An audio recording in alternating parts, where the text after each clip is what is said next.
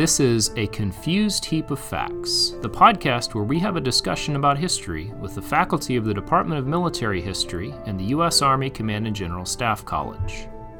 The views expressed in this podcast are those of the participants and do not necessarily reflect the official policy or position of the Department of the Army, Department of Defense, or U.S. government.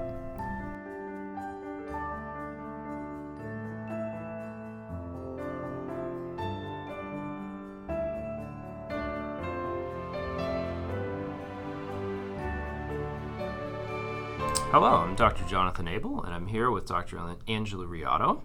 Welcome. Hi.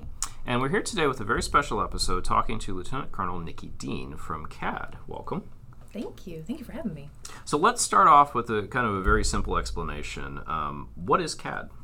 So, CADD is the Combined Arms Doctrine Directorate. It is TRADOC's manager and producer of key and capstone Army doctrine. We also provide support and an architecture overall for the directorates of training and doctrine at the centers of excellence across the Army's branches. So all doctrine eventually comes back to our shop and our houses to be able to both validate, certify, and review so it nests appropriately with all of our operating concepts.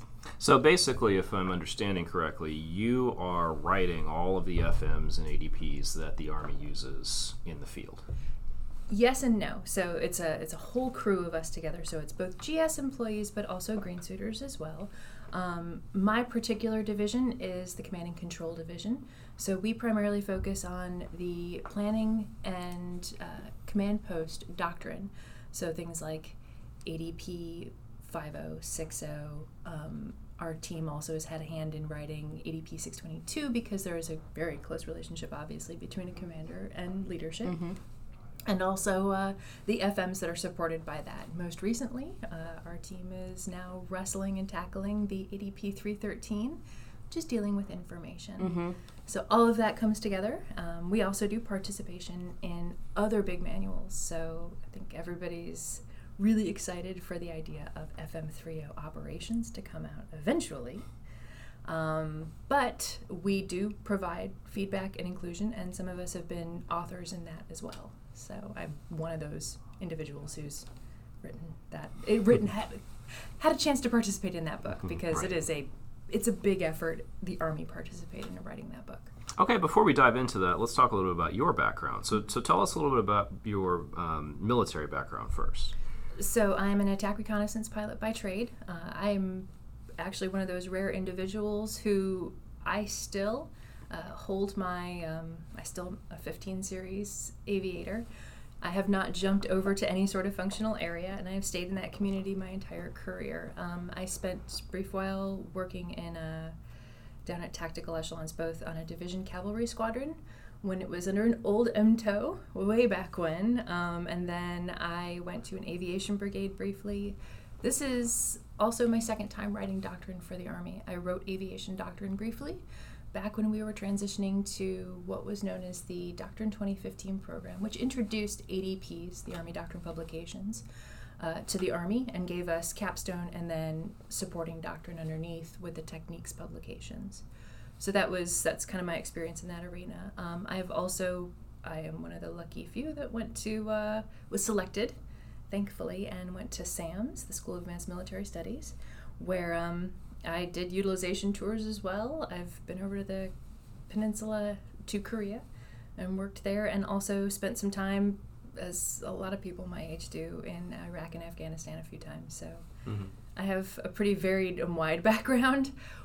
One area that I would say um, has kind of benefited me over the years, and especially in this job, is uh, still maintaining at least a, a very strong interest in professional writing and contribution to the professional dialog mm-hmm. for the military. Things like writing for journals, writing for external journals like the Strategy Bridge, and so forth. Mm-hmm. So that's that's kind of kept me interested in this idea that eventually we all come back to back to the mothership, back to, to CADD. Mm-hmm. I love that. When you were writing some of the aviation doctrine, was that at uh, Fort Rucker? It was. And were they more like tactical manuals or were they operational level? Very much so. I, the FARP manual, uh, that was a, a big one that we came out with. Uh, Forward arming and, and refueling. fueling, yeah. yep. So, along with that, we DOTD's little little doctrine shops down at these these individual branches in the COEs will come up but again back to the mothership to be able to to work with with larger FMs and ensure that equities within those branches are captured and reflected so that way when we when we publish what we know is combined arms doctrine it's genuinely combined arms. Everybody has had a chance to to ensure that that we accurately represent that in in our doctrine. So um, one of the big things when i was a writer down at dotd in fort rucker was it was during a time when we were rewriting fm 324 the counterinsurgency manual. And there was so much activity and so much interest in doing that. Um, oddly enough that petered out after about a year. But there was some opportunity for at that point young captain dean just off of company command and off of a deployment to afghanistan to, to stand back and do an assessment and work with big names like conrad crane um, david kilcullen was getting involved john nagl all these big names and it's like and then there's this little captain aviation captain sitting in the back like um, I, helicopters are awesome Well, that just shows like how actually relevant and applicable your experience was to writing doctrine. yeah You're not an outsider. You're actually someone who witnessed it and actually flew helicopters and knows how it works to support counterinsurgency. it was it was genuinely an experience and I'm, I'm glad to know that there is still opportunities for those for young writers that are interested uh, both on the nco side and on the what i would consider the company grade officer side to to partner and to work with capstone doctrine to leave something that's going to leave a lasting impression on the army. I know we joke about things like well every four years we're rewriting a new fm30 or every few years we're rewriting a manual.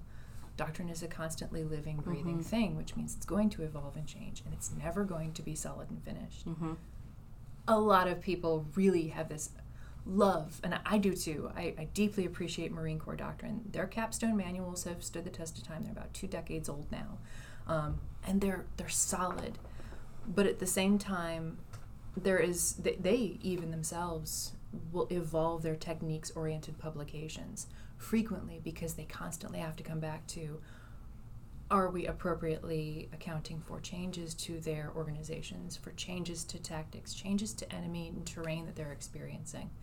That's like but i know everybody says that it's extremely stable books but yeah when you look at our books too the last time fm30 really was was genuinely written on was almost six years ago Yeah, 2016. Yeah. Yeah, and in, in uh, fairness to the Marine doctrines, their stable doctrines tend to be very general. they are So it's that helps the stability, Hence right? the capstone, right? So that's Right. like ADP 10, 30, yeah 6050. the big books that that cover the the big concepts right the the big ideas if you will that that govern how the army sees itself and sees itself in relation to its forces the enemy and its terrain that it might be operating in in a joint construct so Yeah, but and before we dive into more of these details, um, you also have a, a, a civilian academic side. So could you, could you give us a little bit of detail on that? I do um, like a lot of students here. You know, you go, you do the the round out degree for your master's degree when you're here for Command and General Staff College. Um, I also did SAM, so you walk away with a master's in military arts and sciences, and it's like, all right, well, that's a lot of defense doctrine. Where my academic experience pivots is uh, I am currently a student in uh, University of Kansas attending their museum studies program, graduate program. So uh, one of the big areas that I love to focus on is the linkages between material culture, the things that we look at on walls, the things that we see behind glass vitrines and, in any museum, and show context to how that relates to our current experiences. And probably one of the most novel things that I've ever heard somebody say is doctrine is an artifact. That was from mm-hmm. Dr. Butler Smith, who kind of I had gone over to her office one day and you know, sit down and I'm like, Abs, give me wisdom. And next thing you know, she lays that one at my feet, and it's never, it hasn't left me mm-hmm. since I've been here. Is this idea that doctrine, it is our best bad idea at one moment in time with the force as it currently is for a war in the future we hope we never have to fight. Mm-hmm. So it shows both this idea of how the army sees itself in society and how it sees its social image. You see things changing like that, but it also sees how, it shows an evolution as you look at different doctrine, different operations books across the, the spectrum and say, oh, hey, here is where we adapted to new technology. Here is where we adapted to new formations. Here is where we increased the number of soldiers that we had and we viewed our formations differently. Here's where we shrunk down the amount of forces that we had and we viewed our mission sets uniquely. Here's where we incorporated nuclear technology Mm-hmm. and we had like Davy Crockett's and things. Here is where we stopped doing that and we started to focus on counterinsurgency with the war on terror. Mhm. You can see that changing. Socially, you know, we no longer use gender specific pronouns in the books. There's a reason for that. It's because Mm-hmm. there's now women serving in combat operations, and we realize that, hey, commanders will not always be he. Mm-hmm. Perhaps now it's time to change that. You see this evolution that occurs within each of these manuals, and it's really cool. I know it seems very like nerdy, but it's very cool. No, it's super that's, cool. That's, It, that's why we're all here, right? Uh, but before we again, before we go any further and dive into some of these details, let's talk a little bit about about the role of doctrine within the army and kind of within the army structure. So we're we're here in TRADOC, in CAC, and and um, Dr. Riotto and I are within CGSC. You're you're within CADD. So for the army, kind of very broadly, what is doctrine? So, again, like I said, doctrine is the best bad idea. But really, what it is is doctrine is a manifestation of all of these uh, historical experiences that have occurred, right? And we look at patterns across military operations, both on the bigger theater strategic side, but also on the more tactical end. Mm-hmm. So when you're looking at all of these patterns that are performed, and there's patterns of operations that we have, so things that remain constant, we capture that through lessons learned and experimentation and say, all right, I'm snapping a chalk line, and this is the way that we do things right now. And that is the simplest way to describe it. When actually, any time that I've talked to, to even civilian individuals who have no experience with the military, and you- anybody is allowed to read doctrine to understand where we sit at a current point in time of our military or of our army. Um, so that's kind of the way that you would want to look at doctrine as it currently sits. Now, when you look at the architecture of how we in the United States Army have structured our doctrine, you have these Army doctrine publications that sit at the top. They are the capstone manuals that provide a general understanding of how the Army, in principle or in fundamentals, views itself in relation to its mission. Then you have FMs, which kind of cover, you know, if you're looking at the tactics, techniques, procedures mm-hmm. sort of, of taxonomy, it kind of covers tactics. These are general principles that gen, you know prove to be true, and the way we order formations, the way we order battles and operations. And then you have techniques, which are typically covered by our Army Techniques publications, mm-hmm. that are very, very specific, that cover those things that yes, this is the way that we have done them consistently. It's the way that's proven to be best, but at the same time, we understand that techniques may evolve and change and that deviations may occur at formations. Mm-hmm.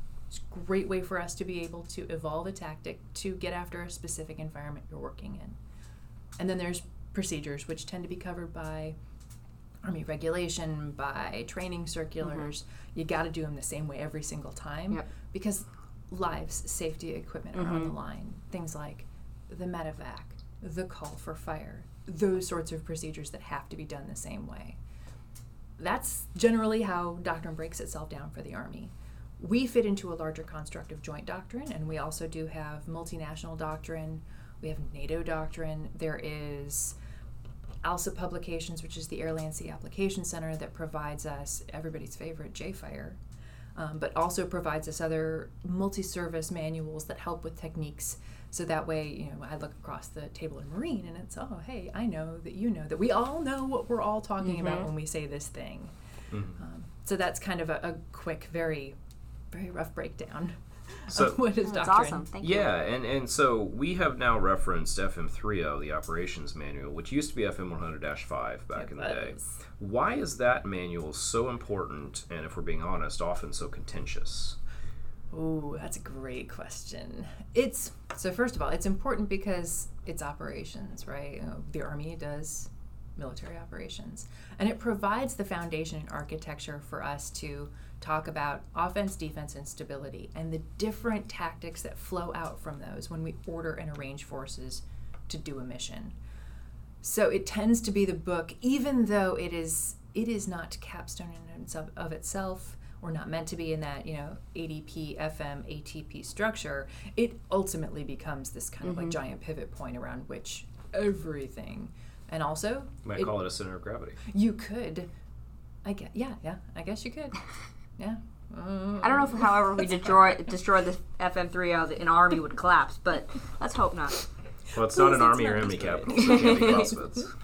so many decisive points. Um, the the truth be told is why is it contentious? All right, so because it introduces first of all that first tension that we experience between concepts and doctrine. The concepts are they're the beautiful gems of what could possibly be in the future with the right formations and with the ideal circumstances against an enemy in which we know for a fact we have a relative advantage, right? Where we build things towards this. Um, it is. I don't want to say it's the rosy colored glasses, but at times, you know, when you're when you're talking about concept writers versus doctrine writers, it's like there's doctrine writers who are these realists that kind of, you know, live on caffeine and a little bit of pessimism and just then there's concept writers who are like they are writing something that almost feels rosy colored in a way. You know, like how do I how do I find that tension or how do I balance that tension? And FM30 unfortunately carries a lot of that burden on its shoulders because introducing a concept that's going to carry the army for about 6 to 7 maybe even 8 years until a new book comes out. So you can give us an example of a concept in an actual doctrine. So like MDO, multi-domain operations, is that a concept or is that doctrine? It's a little bit of both now. Ooh, see? So, um, so multi-domain battle and multi-domain operations is actually in the current edition of FM3, Which the is the 2017. 2017 edition, right? Yeah, the 2017 edition. Um, it's going to eventually become the obsolete or old edition. No doctrine is obsolete. That hurts me when I say that out loud. Um, Prior edition. It's a it's a previous edition. It's, a, it's an older edition. It's first edition. First edition, it's worth more. it is so fancy. Um, but when you're looking at at how these concepts get introduced, you you want to see that they're at least somewhat valid, somewhat experimented upon, somewhat discussed, and and show that there is an academic underpinning to them. So it's not just quickly introduce a concept and then push it into a book and maybe maybe eventually we'll get around to working it out in experimentation. There should be a little bit of rigor behind it. And with partnership from Center for Army Lessons Learned, from um, Army University Press, and the historians that work there, the historians who work here at the college, uh, the National Training Centers, warfighters through um, the MCTP programs, all of that information is bubbling back up to say that what we originally introduced in 2017 with multi domain operations, yeah, we were not far off. And did we evolve the concept that came out of Futures Command? Sure, we did. We always do. And what we realized is, yeah, there's something to this, and the Army is now going to begin that process of incorporating that concept into the rest of its doctrine, which also is going to influence the way that we do things like training doctrine and eventually come back around to potential equipping and manning thoughts but mm-hmm. the doctrine should it's not a driver nor nor driven by those things. It should be its own thing its own proven entity that stands a test of time. That's that's a tension that's always going to exist of with books like that Yeah, and you, you bring up a good point with, with doctrine. Uh, a quote I like to, uh, frankly, abuse is from a Napoleonic general who referred to doctrine as the grammar out of which commanders construct their sentences. Ooh. But on the other hand, as you mentioned, there's also a side of doctrine which is how you repair a helicopter, right? So, so how do you, as a doctrine writer, square the um, probably don't want to improvise helicopter repair with the doctrine that is more conceptual and is the starting point rather than the end point? I always come back to the the taxonomy, you know, the idea of principles and fundamentals and tactics, techniques, procedures, and where that sits in the architecture of books. So I here at CADD feel very, very comfortable about talking through the both the esoteric side of like planning and how does mission command influence the way that we do plans as staff officers? And how does it influence the commander? And what are the different things that we want out of initiative to achieve relative advantages? The, the, those big words. But also at the same time i can i can stand back and look at young captain dean down at aviation center who is producing techniques oriented publications that hey you must safety a farp the same way every time because people's lives are on the line. That procedure can't change and the techniques at which you occupy a farp probably won't change all that much either but i understand that that hey technology evolves the way that we do fueling operations evolves the way that we do helicopter repair uh, out in the field evolves. Occupying a holding area is different that stuff may change and hey that individual may have more current experience Mm-hmm. coming off of his or her um, platoon or company command time. That rock on with your bad self like write to the best of your ability for that. I'll just be sitting up here talking about mission command and command and control Which is also a concept, right? Mission command is a concept. It is. It is Now right? a philosophy, I believe. It's both. A little bit of both. right, right. Yeah, I, I, I think one of the things that a lot of people struggle with, um, probably internally as well as in in terms of analysis, is where the boundary is between philosophy and prescription. Um, again, it's fairly obvious if we're talking helicopter repair. Yeah. It's less obvious if we're talking about the implementation of, of a concept like multi-domain operations or unified land operations ULO or LSCO um, large scale combat operations Yeah, that's it, that's a tricky one, right? Because you worry like I, the biggest worry that I think a lot of us, and it's a joke or it's not a joke, but it's a quip that people will make is you know I'm going to go out to NTC and next thing you know I'm going to see like convergence appear in mission statements, and that's not what that means. You know, I first of all. I have a lot of faith in brigade commanders and in brigade plans teams that they are going to choose to use the terminology and the taxonomy of our current language correctly because they need mm-hmm. to communicate with their forces in a way that everybody gets it, right? Mm-hmm. But I get that there is also a risk that we introduce terms or we introduce ideas and we don't necessarily provide them or provide the force with with concrete ways to use them and to not abuse them.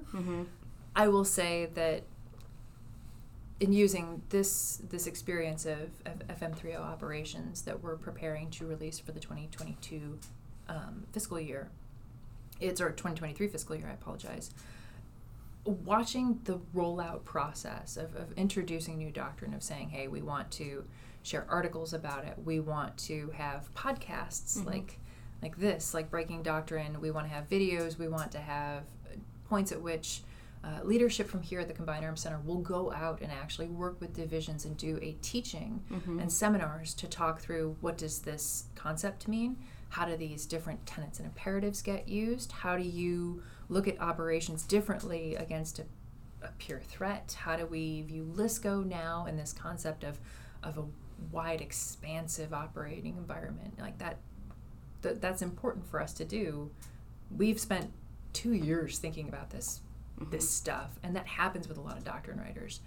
You spend so much time focused in and you're like i have had chance to sit here and think and talk with wildly intelligent people within this community. Y- y- we've enjoyed a level of mental flexibility that the average person or the average soldier and the leader down at the at the unit level doesn't get a chance to do so we feel way more comfortable using those terms we owe it now to the force to provide them that same level of comfort. Yeah, so can you walk us through some of the steps that you use to familiarize people with the doctrine and kind of even clarify the terms a bit more? So if you open a doctrine manual, we know that there's vignettes, Yeah. there's footnotes, there's little call out stories. So that's one way. But what are some other ways that you help? Be like when we talk about Magruder's principle when it comes to military deception, that people actually understand what that means. So first and foremost, when you like any time that you open a book, this has been one of my biggest, uh, one of the reasons why I kind of took to social media personally um, was I realized I feel very comfortable working with a body of knowledge, but I've also had a unique upbringing in the community, or it, first of all with leaders that I had, but also working as a doctrine writer previously. So to introduce somebody to using doctrine effectively, first of all, you have to teach a young a young leader or a young soldier how to read doctrine efficiently. Um, and I know efficiency is not always the, the best way to put it, but it really is when it comes down to it. You have to feel comfortable. What do I read cover to cover? What do I use, you know, the infamous Control F on a PDF file to find something quickly? And then from there, how do you how do you get that information? How do you understand where that information Our fits students for struggle you? with that right now. So you know, you were a student. and it's that's hard right like if nobody teaches you that you learn by you learn by brute force of beating your head against a wall and you're like i this this is awful this book is boring how do i read it cover to cover nobody is going to read fm30 cover to cover And it's it's a fair point to make that maybe doctrine pubs are not necessarily meant to be read cover to cover. and that is the glory of it right like i think now we are starting to come to an understanding of you want to codify a body of knowledge. You don't want to constantly be reinventing a road wheel. You don't need to do that. We've you have had or we as an army have had the benefit of our uh, an entire experience leading up to this of executing combined arms offense defense and stability. So it stands to reason like why not learn from history and write that stuff down? And then turn around and understand that yeah it's it's critical to read capstone doctrine like the adps you should feel free to read those cover to cover i think actually adp 60 adp 50 is kind of rough to read like a book my personal favorite is adp 101 mm-hmm. the doctrine primer which read that one cover to cover it's like 40 pages it's not hard just give it a shot promise it's it's not bad just give it a shot Crash course in Army doctrine. Go. it is. It's so good. And then along with it, you're able then to know where where certain doctrine, certain concepts fit within the overall the overall architecture of all the other books that are out there. And then you grab an FM if you want to know specific about a tactic. And yeah, control F.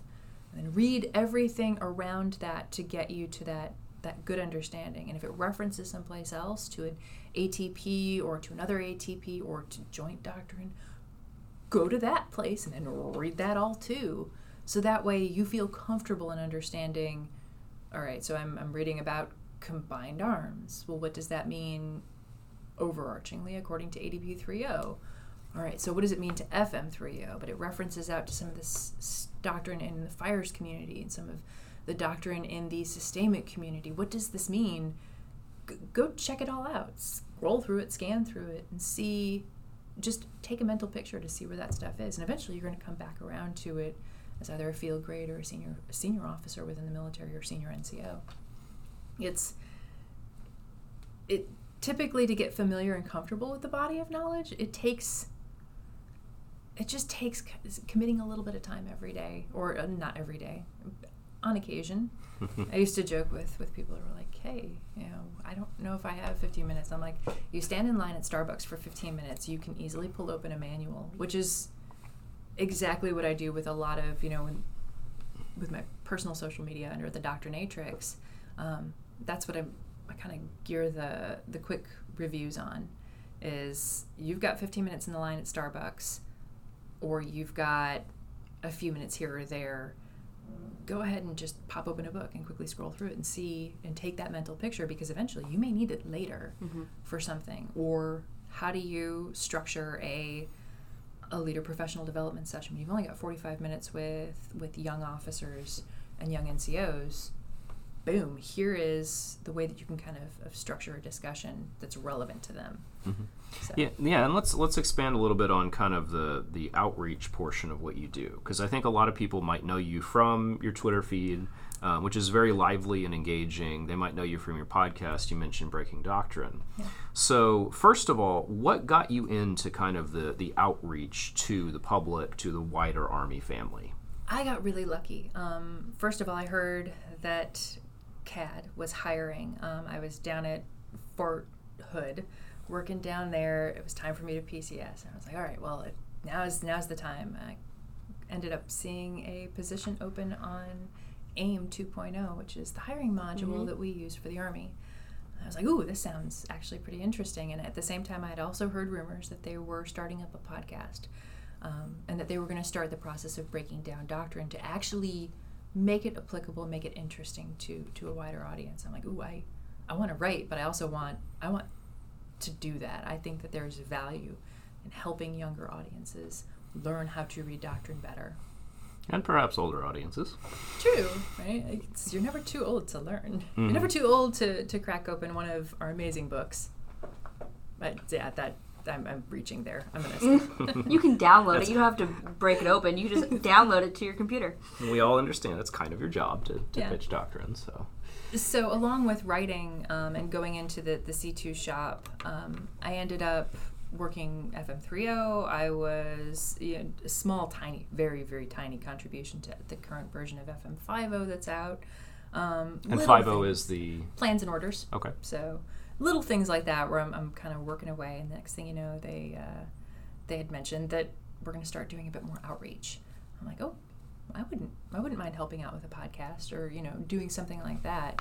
And then realizing that there was value not just to podcasting but also to the videos, which help you know to at least share some of the terminology and where you can find more information about terms. Uh, the idea of the Foxhole Fundamentals series, which is breaking down things that you find within tactics and techniques publications and making them applicable, especially to the audience here at the Command and General Staff College.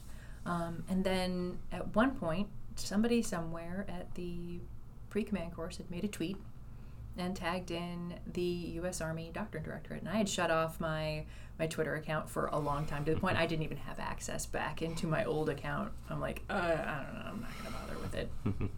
Next thing you know, my boss calls me and I'm on leave, and he's like, Hey, you know about this social media stuff. I'm trying to know how to reply because I'm helping out with this this question that came up on Twitter. I'm like, uh, okay. I, hold on, I'm gonna restart a Twitter account. So I reopened a Twitter account, and then from there it was like, game on. so I realized that there was genuinely an interest in making doctrine kind of fun and amusing, and at least hopefully sparking some interest from a, a different and novel audience, a younger audience that were raised on this whole well, I don't need doctrine. It's it's just boring stuff anyways. You know, my NCOs or my, my senior officers that it's, oh, it's just it's all stagnant or it's it's too academic in its conversation. It's not valuable. And it's like, whoa, whoa, whoa, whoa. This stuff is extremely valuable. And I get sometimes it can be hard to read, but if you're taught how to read it, if mm-hmm. you mentor individuals how to read it in a way that's unique, maybe we can make it a bit more user friendly. And that's kind of how the Doctrinatrix came back into back into functionality again, or how I the Doctrinatrix underscore C two, which is my current account, the way I sort of embraced the idea of sharing doctrine with a wider world. So Yeah, and so let's let's uh, talk about a couple of these aspects. As you mentioned, doctrine can be very dry. Sometimes it's like reading the dictionary. yes, And as we all know, uh, military Twitter and Army Twitter and, and social media in general um, can be, let's say, forgettable. Um, and you're very good at social media. You're very good at connecting uh, often esoteric parts of doctrine in ways people can understand and appreciate. Um, the uh, dog pictures help that a lot too. Make it fun. So, so how did you how did you come to this place where you are very good at social media engagement with a topic that that can be at best very dry? so I think I learned how to engage, or I learned how to structure the way I viewed engagement. Um, first of all, from watching the civilian sector, specifically the civilian military history community. Um, there's a handful of individuals who are Twitter historians out there who, who genuinely know how to take what some people would consider a, a dry, kind of difficult topic or a very niche topic and make it applicable and engaging for a wider community and audience. I thought that was genuinely inspiring when I saw it. Um, and then their guidance or their, their thoughts on you have to sort of make a plan. You, you make a general vision for how you want to communicate that information. For me, when it came to, to selecting books and to selecting you know, either a vignette or, or a funny picture or something that would help capture audience, it came down to, you know, can I be humorous but still respectful? Can I find a way to connect so that a young platoon leader or platoon sergeant could look at that and be like, ah, I could I could grab that manual and for 15 minutes sit down with my soldiers and have a conversation about something. I will say that current events have a way of getting shared on Twitter in such a method that, hey, you know, it's actually great for us to be able to pull from events in the Ukraine, events that are occurring in the Indo Pacific theater, and be mm-hmm. like, hey, here is. Here's a way for us to do this. Right. Here's a destroyed bridge. Here's our gap crossing doctrine. Yeah, and you know, you share that along with an amusing picture either of, of my dog because she's she is wonderful. She is I- the star of your Twitter. she is amazing. But also along with it, you share something. Oh, it's like here I am sharing a book, sharing also part of my museum background, mm-hmm. which in fine art, sharing a picture because I'd love for soldiers to get find novel ways to have professional development tools other than just military history museums. So you share that, plus you also share a cocktail, or you share something hip and trendy. And next thing you know, you're like, oh, everybody likes that. We're gonna get some more then. Mm-hmm. Mm-hmm. Have some more.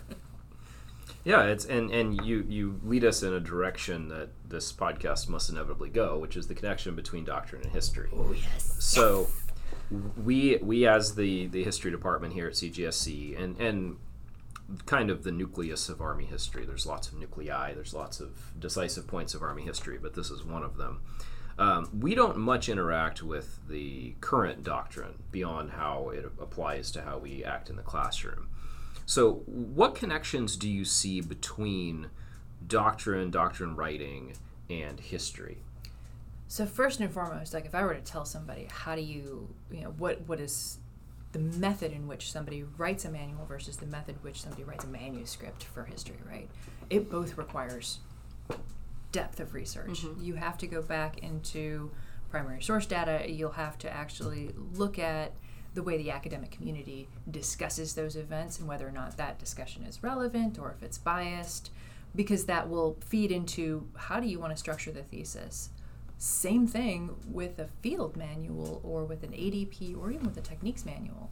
There is a general theme that you want to get after a thesis. Hey, I need to be able to conduct a gap crossing, or I need to be able to do combined arms mm-hmm. breach. I have to be able to do y- occupy a command post, those kinds of things, and then turn around and also say, well, I have to know how I did it previously, how we talked about it previously, the current language and lexicon that is used, and then I need to go out and actually see firsthand how are we doing these things out in the field mm-hmm. and use facts, findings, assumptions that are well informed from places like Center for Army Lessons Learned and, and that sort of research material or NTC's observations or JRTC's observations and pull that in and that becomes this basis of, of really solid research for you to structure a manuscript around. Same thing, and then it goes eventually over to an editor and they put red pen all over it and you're like, I am a horrible writer. we've all lived that life. Yep. There's always the second reviewer. Yep. I will say that our editors, um, they're extremely experienced, and those individuals, while some of them don't have any military service themselves, they understand almost certain times better than some of our some of our leadership how to employ military formations, and they understand how operations work mm-hmm. together. They they get the concepts. So when you see an editor come back and they're like, yeah, but you're, you're not explaining the hierarchy of AMDC. You're not explaining the appropriate use of command and support relationships well. And it's like, they are right and they are good. I've been fortunate enough to have an editor like that, and that's they're invaluable. yeah. Yeah. So we can definitely talk about how we use um, doctrine in our own history classes at CGSC, but I know you also help out with Army University Press and their Yeah. books and then their films to use history to teach doctrine. So you can tell us a little bit about how you use history to teach doctrine. So I I love the AUP community, right? First of all, their their documentaries that they're doing right now are they're just on point, so good. Chef's kiss. perfect chef's kiss. Um, so what they end up doing is they will they will come away with this fabulous you know, a fabulous lineup of how they or a, a script and storyboard of how they want to teach and then they'll go back and they'll look at so what does the historical doctrine show us now what does the current terminology how does how does technique actually go into it they so it's a back and forth, and there is a AUP liaison that works with us and a liaison that we provide to them, where we run back and forth with ideas. Um, and because we have this great working relationship down at the press, we're able to actually go down and provide sometimes even script reading for them Mm-hmm. to make sure that the words that we've written are communicated appropriately Mm-hmm. and with the right nuance in some of their their script and uh, speaking roles. When it comes to them providing back to us, they they provide us with a lot of vignette material. Um, two sources that I go to vin- for vignettes is first of all I'll look to to see things like the LSCO series books that they produce, or I'll go to um, any one of their amazing papers that they've gotten the, the repository. They're written by brains way bigger than mine. And the other place that I go overwhelmingly is um, is back into the, the repository of SAMS monographs and to MMAS monographs. So if a student out there, if you've ever wondered whether or not your monograph gets read, oh yeah, it's been read by somebody like me who is who is canvassing for either podcast fodder to ask questions of our senior leadership or I'm looking for information about good historical examples that are well researched and, and timely mm-hmm. for for material I'm going to put into books and also quotes. Because you mentioned those patterns and looking at patterns through Mm-hmm. history and kind of the best practices or lessons learned and how we can turn that into doctrine. So Yep. looking back into history and saying, oh, this was the perfect, Yeah. maybe not perfect, but one of the best executed wet gap crossings. Best like- bad idea. You know, best bad idea. You know, we talked about Nancy, France, 1944, and how can we use that to illustrate maybe how to do a wet gap crossing in the future. Yeah. That's awesome. So, question for you, a more detailed question about the evolution of doctrine. When you pick up a 100 5, the operations manual from the past, which is now FM30, it's very thin. Um, you could probably fit two 1980s 100 5s in the current 30. So, first of all, why is that? Why is the operations manual now much denser than it used to be? Ah, so that is, uh, it's it's a little bit of, of kind of fortuitousness, a little bit of also we we we had a manual for a while that discussed uh, echelon specific operations, um, and then we we lost it. Uh, fun fact or a peek behind the screen about how doctrine works is it's written in time and space by people. So on occasion, you may get your timelines for how we evolve doctrine desynced. Not bad, not good. There's there's nothing. It's, it's just the way that things are, right? One person can only write, can only produce, can only staff so much at one time. It's how things are. So what ended up happening with 2017's edition of FM30 was for a while we had lost the theater army corps and division manual and we were in the process of redeveloping it.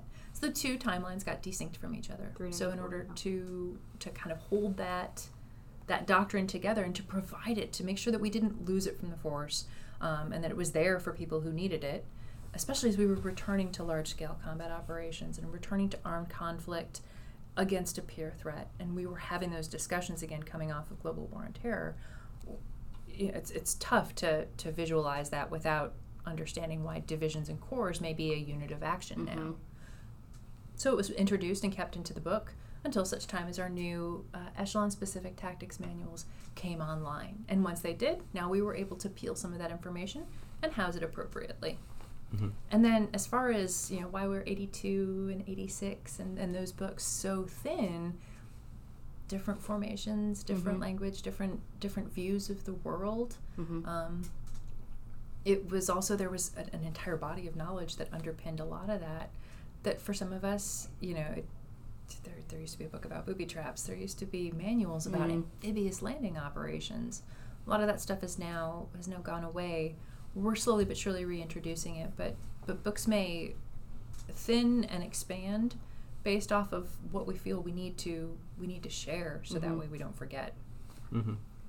Yeah, and and we've kind of touched on one of the more important periods of Army history, which is the the post Vietnam pre Desert Storm period, which is in many ways an effective case study for for doctrine and the development of doctrine, both negative and positive. We we we also have to remember, yes, this produced airland battle, but it also produced active defense. You know, the funny thing is looking back at active defense um, and looking back at airland battle and the individuals, the, the personalities that wrote those manuals because you you can't you can't not see personality coming out in, in field manuals, especially in big books like Operations. And we're talking so William DePuy, Don Starry, Huba Wass de Czege, people like that. Yeah, those individuals did have a lot of. There was a lot of um, not clout per se, but there's like I said, personality that comes along with with guiding the writing efforts, and it's the same way now. You look at 2017's edition with General Lundy, amazing. You know, this person had a big personality, and the writing team that he brought together, also very very passionate, very very focused on what they needed to communicate. Now, when it comes to active defense versus airland battle, and this is just my personal opinion after having looked at both books, I actually, and this may be heresy, I really like active defense. The work that came out of the 76 era um, was was an army that was wrestling with a huge traumatic event, um, something that it was it, you know, yeah, of course, everybody wants a noble a noble campaign, right? You want big maneuver on giant steps. Oh, it would be so beautiful, but at the same time, we're wrestling with this traumatic experience of counterinsurgency, of battling armed conflict, but also to a certain extent this kind of bubbling insurgency that works under the surface. The two of them run hand in hand when it comes to operations. We have offense, we have defense, and we have stability. It all works together. I- think not enough credit is given to that to that team that produced that manual because it really was looking at how do I capture those lessons learned and then how do I not forget them which mm-hmm. is one of the I know I know it is out there in the community right now this feeling for for my generation like please don't lose everything that we've just gone through learning. We need it codified and captured in doctrine so we don't forget it. And it needs to constantly be revisited because some of us a lot of us i think feel that this way of war may be the way of war for a while. Mm-hmm. and operations and our army needs to reflect those lessons and to know that that's a potential you know, a best bad idea for the future Yeah. Let me ask you a, a dumb civilian question. So, there are no dumb questions when it comes to This doctrine. Yes, only girl. good That's what I say. There's no dumb questions. so the the question is the the worry is that the shift in doctrine focus has gone from counterinsurgency to what, what we call LSCO or, or MDO, big you know armor formations. Why not write a coin doctrine manual and have it on the shelf if the next war is coin, and then write the LSCO or MDO manual and have that as well? Ooh, that's a great question. Part of me always thinks though that when it comes down to operations, if I were to, and this is you know a doctrine writer who has a lot of time on her hands to sit and think and and write and research, there is something to be said for for seeing that a battlefield any campaign has a flavor of all of that. Mm-hmm. There will always be, if operations truly are, you know, the the intermixing of offense, defense, and stability, which it is, then it stands to reason that counterinsurgency will run along in the same swim lane as as armed conflict or as, as combat operations as we know them, whether it's you know a large maneuver of tank formations or combined arms breaches, there's still going to be an insurgency out there. I don't want to divorce those two things away from each other. But there is, there were lessons that we learned, um, both that we relearned coming out of off of Vietnam, and then we we watched with how the Soviets dealt with Afghanistan, and then we relearned it ourselves in GWOT. This is, you know, yes, FM three twenty four is still going to be absolutely vital. Um, as And matter that's of the 324 is. is the counterinsurgency Okay. book. Um, it's still it's still out there, and it's still you know we go through the process of reviewing it. I think there is what I would love to see someday, especially with young young majors that are out there right now, um, taking an active interest in all the books. Don't just focus in on the one that has the shiny the shiny constellation of geos Twitter pated. It's also you know the they're, they're the, all the unloved, unlovely doctrine. You know, the ComSec and OPSEC manuals of the world, the counterinsurgency book, even though it's not de rigueur to talk about right now, g- please dust them off, read them, and then provide feedback when staffing goes out or when worldwide staffings occur. And also, along with it, write. God, write about these things because someone like me is reading when people write, but also when folks talk about it on social media, when they bring those conversations up in professional journals like Military Review. We, We're reading it and we're watching. No, that's excellent. So, um, I'm not really sure where this question is going, but it's going to Let eventually go. come up with the question. is so we in our history classes we do use a lot of the fundamental maybe frameworks or models to help teach history. So we go through DIME, um, National Instruments, uh, Instruments of National Power, dot mil PF. So when we brought up active defense and air land battle, like dot mil PF just started singing to me. Um, and those I think will never really go out of style, even if they do adjust a little bit. But we were just talking about about things that maybe are not as common anymore, but they're not obsolete. But people only have so much time, Yeah. right? You only have so much time to read. You might have that 15 minutes at Starbucks, but you might need to dedicate that to something more specific to your MOS. So if our students only had really one thing to focus on, what would you recommend?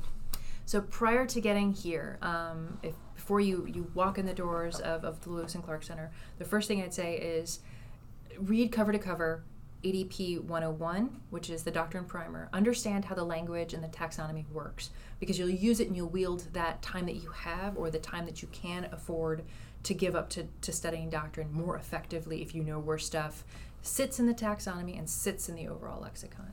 And then also along with it, just if you get the chance, um, download the the um, oh my gosh, operational terms and graphics. Uh, that those two manuals. So it's a dot one and a dot two that go along with it. They're FMs. Those two books will provide you with terms. So if you hear something, you, know, you can under the Like center table, of gravity. Yeah. You know what it is. under the table, surreptitiously Google it, or you can go back to that, you know, and Control F within the the dictionary, and then turn around and say, all right, now I know where that is. Along with it, you get who is the proponent manual for that term, and then all the other manuals that use it as well, and you can go find what you need and be more efficient in the way you use doctrine. Then the other book I would honest if if I were a young CGSC major, other two books, I'd get very comfortable with ADP 50 and FM 50 because obviously that's where our plans and orders production mm-hmm. doctrine is. And then also ADP 60 and FM 60. And that's the idea of command and staff organizations and understanding how mission command as a philosophy is supported and bolstered by command and control systems. It gives you the ability to be able to do that decentralized execution through centralized planning with an appropriate staff and use the C2 systems very effectively, even whether it's whether you're talking about it here at the classroom or you're preparing for, for exercises mm-hmm. during the class period itself. So that gives you the foundation, and then if they have more time, or they know that they're going to Korea, if they know they're going to Poland, then they can expand from that foundation to read other manuals. Absolutely. I think along with it is just on occasion wander into the ADP website um, and actually just sort of familiarize yourself with where stuff is hidden within the website itself because you're going to find titles where you're like, oh, I didn't even know that we had a book about military working dogs. How fascinating. Or we had one about pack animals, or we have a unit field sanitation and it talks all about poop. Which is incredibly important, you know, those kinds of things. Turns out you can't just burn it. I I mean, you could. I'm just saying. You can. There's other ways of probably dealing shouldn't. with this problem. Right. so I, I want to return to a, a point you made earlier because I think it's important. Um, Dr. Riotto asked the question kind of how the uniform folks might approach this. Um, but I want to return to the point you made about doctrine as material culture. yeah. um, both physically, right? Because you know doctrine books have a look, but also this idea is doctrine as artifact, or even doctrine as myth, if we use that term kind of in the, the literal meaning of the term, right? It's it carries a truth. Yeah.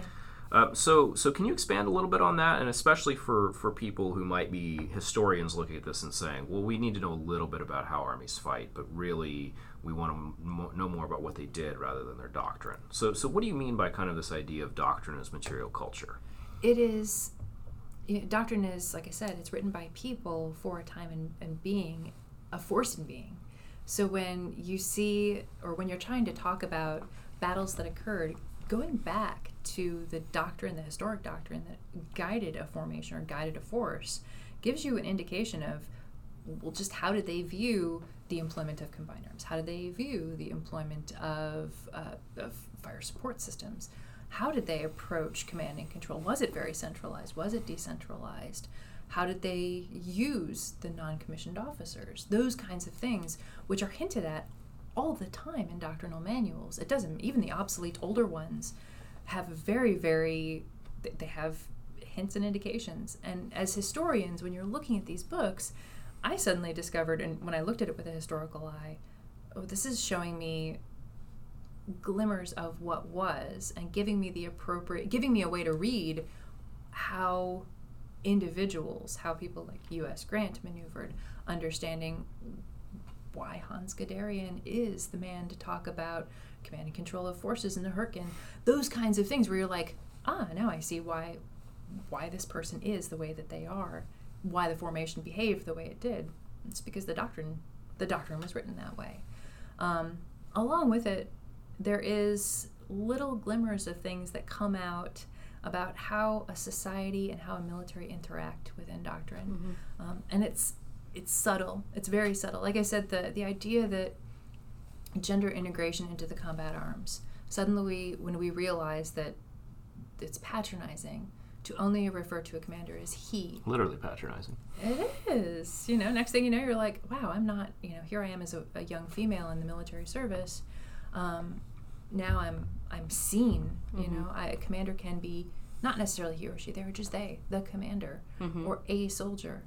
They are an individual who is seen not just for for their bits, right? Mm-hmm. And that's important. I think that is incredibly important to show inclusion um, along with it, little things like you know, for years we when we produce these manuals, especially the capstone ones, we have a tendency to to put in historic quotes. And the idea is it may spring some interest in an individual to go back and ah, here's a quote from Field Marshal Slim. I want to know more about this person. You're hoping to stoke just a minor curiosity or some mild curiosity in a reader. But along with it, for the first time ever, in the edition that we are preparing to produce in October, um, we will have a woman, a military theorist, a woman quoted in the manual for the first time, in army manuals for the first time, and that's. I got chills. I know I did too when I when I first really thought about what that meant. You know, for years, as a woman serving, as a woman writing, even when I was doing my own contributions to, to FM30 for this this current edition preparing to come out, um, and I was looking back at the history. I, I went to the classics, right, of, of maritime operations. And oh, Nimitz, and I want maybe I don't know some Chesty Puller or some some cool like that, right? Corbett. the yes. Marines love you now for that Chesty Puller. I, I did. I you, know, you advocate hard. Next thing you know, you're like, oh, I am a woman. I am somebody who believes in the power that, that women have always been present in military theory and military doctrine. 20% of the doctrine community is female, it's just normal female writers um, and editors. Gosh, most of our editing community and a lot of our professional journals as well are women. Mm-hmm. So it stands to reason I should have been the person, and it was somebody on Twitter who brought it up, saying, "Hey, uh, so you, you know, in this initial draft, you guys quote a lot of, you know, some some interesting characters. Are you gonna put a woman in there anytime soon?" And it's like, oh, oh, oh, that that ooh, that hurts, that stings. And, you know, that that realization that mm-hmm. now we're going to start, I think, as a doctrine community, leaning a little bit more on some of the historians to say, hey, tell me about some, tell me about some theorists who are not necessarily haven't been heard but need to be mm-hmm. heard. Christine de Pizan. Oh gosh, right? God. Uh, Barbara Tuchman's, I love Babs. Love me some Babs, but she is she is the entrance right to everything else that's out there for for military theory and history and, and women writers I, I still believe firmly that you know we haven't looked and I, Vanya Eftimova Bellinger thank, mm-hmm. thankfully she is starting to look into Marie's contribution that's Marie Cla- Marie Clausewitz yeah. Mm-hmm. yeah I think she's you know Baron or Countess von Brühl like she is amazing mm-hmm along with it, I think that there is some other women and some other, you know, those who would be considered marginalized or, or historically unheard communities mm-hmm. who need to be heard because they were they're contributing to the body of knowledge, and they have something to say, we should let them say it. All right, Colonel Dean, it's been a fascinating conversation. Thank you so much for having me on. Thank you. Thank you. If you like this episode, please make sure to check out our other podcast, Broad Gauge Gossips, where we talk to members of the Department of Military History faculty so you can get to know them.